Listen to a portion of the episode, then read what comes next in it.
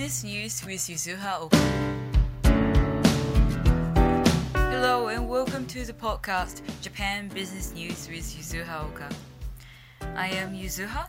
I am a Japanese journalist based in Tokyo have produced content for BBC, Reuters, ABC, and more. In this podcast, I'm going to pick up one business news each day from Japanese publications.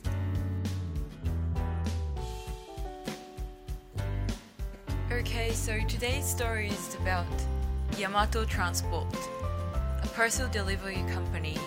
It is introducing a pickup locker in some of the convenience stores for the first time. So, the problem looming recently in Japan is this is that because of the rise of the online shopping, there has been increasing number of parcel orders. And Japan is notoriously good for the parcel delivery services. They will re-deliver your package or parcels for free. And you can always designate a date and a time slot, like a two hour time slot that you are receiving the parcel.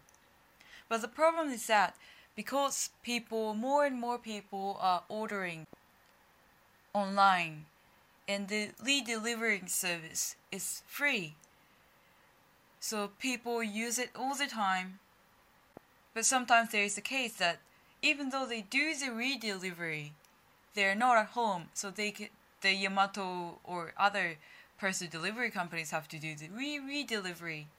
So that is pushing up the cost of the delivery couriers and because of the number of people working for those delivery firms are decreasing, the working hours for each employee are increasing. So this has been a huge problem these days.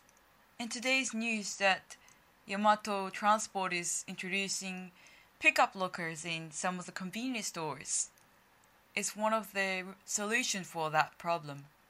So they're introducing pickup lockers in 30 convenience stores in Tokyo.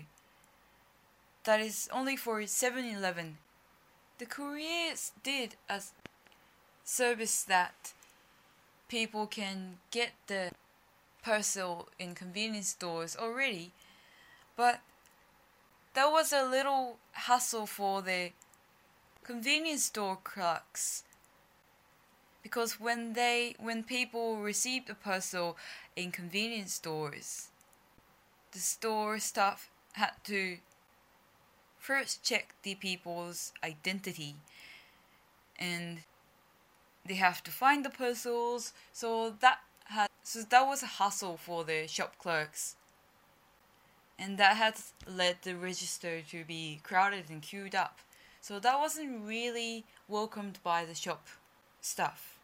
On the other hand these pickup lockers allow people to pick up on their own just with the four digit number they have been sent through so that process becomes smoother for Yamato Yamato Transport, the consumers and also the convenience store clerks. So that's like a win-win situation. However, in the consumer point of view, it is still more convenient if the courier is gonna deliver your parcel right onto your doorstep. So it is a little doubtful if this kind of service is going to go well. Well, if Yamato Courier Transport and other couriers gonna make re-delivery service for a charge, picking up at convenience stores lockers would be a better option for them obviously. But if the current situation continues, it is difficult for consumers to choose convenience store pickup over delivered to your own home. Some people say that people cannot really be at home for two hours time slot that they have been given for the lead delivery or their delivery service. So for so for those people, this service is going to be beneficial. So today's story, the wrap up is that this courier problem, lead delivery problem, and the cost is huge right now in Japan. See you next time.